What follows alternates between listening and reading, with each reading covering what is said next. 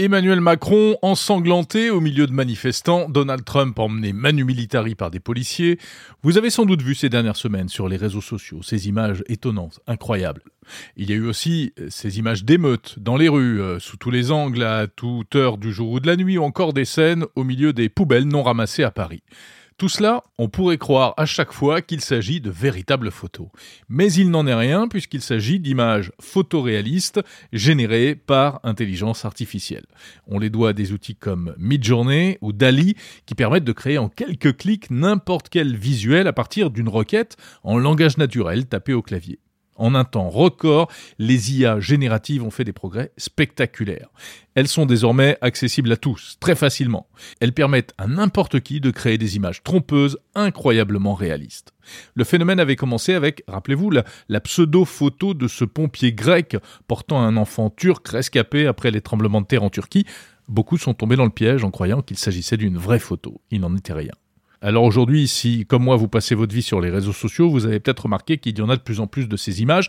Ça devient même un phénomène, ça remplace quasiment les, les mêmes, ces visuels rigolos qu'on s'échange sur les réseaux depuis toujours. Ce sont un peu en fait euh, des caricatures modernes, ces images euh, artificielles. Mais n'empêche, cela pose une vraie question.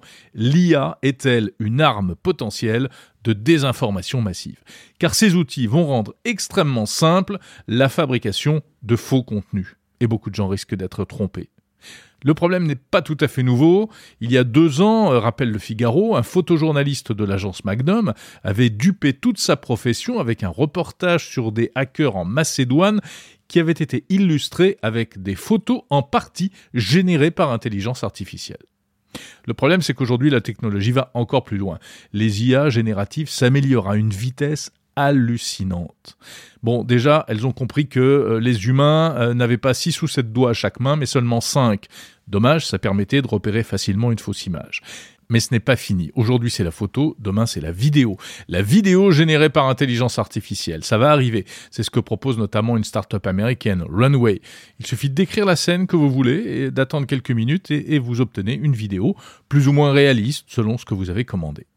On peut parler aussi bien sûr de la reproduction de la voix.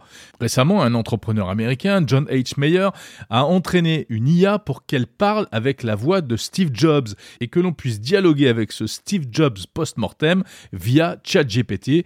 Le résultat est saisissant. Undoubtedly, the biggest global event that occurred in 2020 was the COVID-19 pandemic.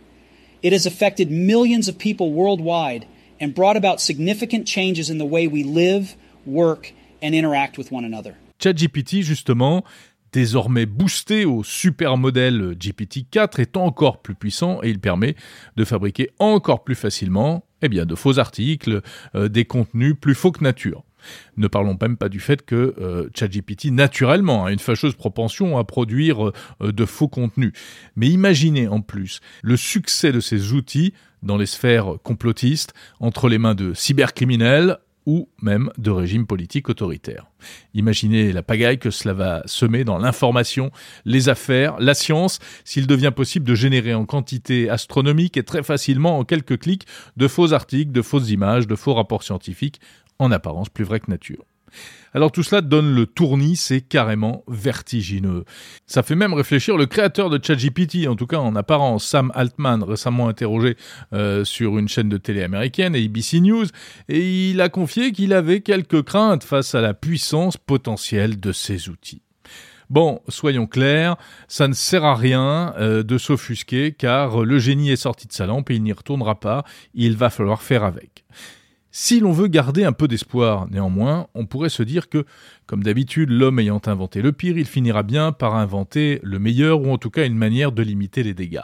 D'abord, la réponse sera technique. De même que le plagiat de contenu en ligne a donné naissance à des détecteurs de plagiat, de même que ChatGPT eh a permis de créer des outils pour détecter les contenus générés par euh, GPT-3 ou GPT-4, De même, on pourra espérer que des outils de détection de fausses photos ou de, faux articles voient le jour assez rapidement. Ça existe déjà d'ailleurs pour les images photoshopées, hein. c'est utilisé notamment par les agences de presse. Mais bien sûr, on va rentrer alors dans une course à l'armement, de nouvelles armes de désinformation qui donneront le jour à de nouvelles armes de protection jusqu'à ce que d'autres armes plus puissantes arrivent, et ainsi de suite, etc., etc. La réponse, il faudra donc aussi qu'elle soit un peu humaine, que nous fassions appel à notre cerveau pour apprendre à nous protéger contre tous ces contenus apocryphes petit à petit, espérons-le, on va apprendre déjà à reconnaître ces images générées artificiellement. Alors aujourd'hui déjà, quand on en voit beaucoup, on comprend bien qu'il y a une sorte de style hyper réaliste euh, qui leur est propre et, on finit par euh, détecter très très vite une image générée par une IA. Mais évidemment, ça ne durera pas car euh, les images comme les écrits, les voix de synthèse vont devenir encore plus réalistes jusqu'à ce qu'il soit vraiment impossible de les distinguer de la réalité. Alors qu'est-ce qui va nous rester à nous pauvres humains? Eh bien, il nous restera peut-être le strict minimum, c'est-à-dire notre sens critique pour douter de chaque image, de chaque écrit qui paraîtrait un peu trop étonnant, euh, jusqu'à ce qu'on ait la certitude que la source est fiable ou qu'elle ne l'est pas. Par exemple, entendre Steve Jobs parler euh, du Covid-19 qui a eu lieu après sa mort, eh bien, euh, évidemment, ça doit nous mettre la puce à l'oreille. On commence à apprendre à le faire aujourd'hui avec les fake news, avec les cyberescroqueries au phishing. Les IA génératives devraient donc booster notre esprit critique. Alors il va falloir apprendre à, douter, euh, ça passera par l'éducation probablement. Et en plus, le problème, c'est que de l'esprit critique à l'incrédulité totale, parfois il n'y a qu'un pas qui peut mener très loin jusqu'au complotisme, etc., etc. Douter, c'est bien, mais douter absolument de tout, ça devient absurde. C'est donc pour cela que des appels à la réglementation de l'intelligence artificielle se multiplient en ce moment. Est-ce que ça va déboucher sur des choses concrètes? Quel effet cela aura-t-il? Est-ce qu'il est possible de réglementer l'IA Et si oui, comment? En tout cas, une chose est sûre, on n'est pas sorti de l'auberge.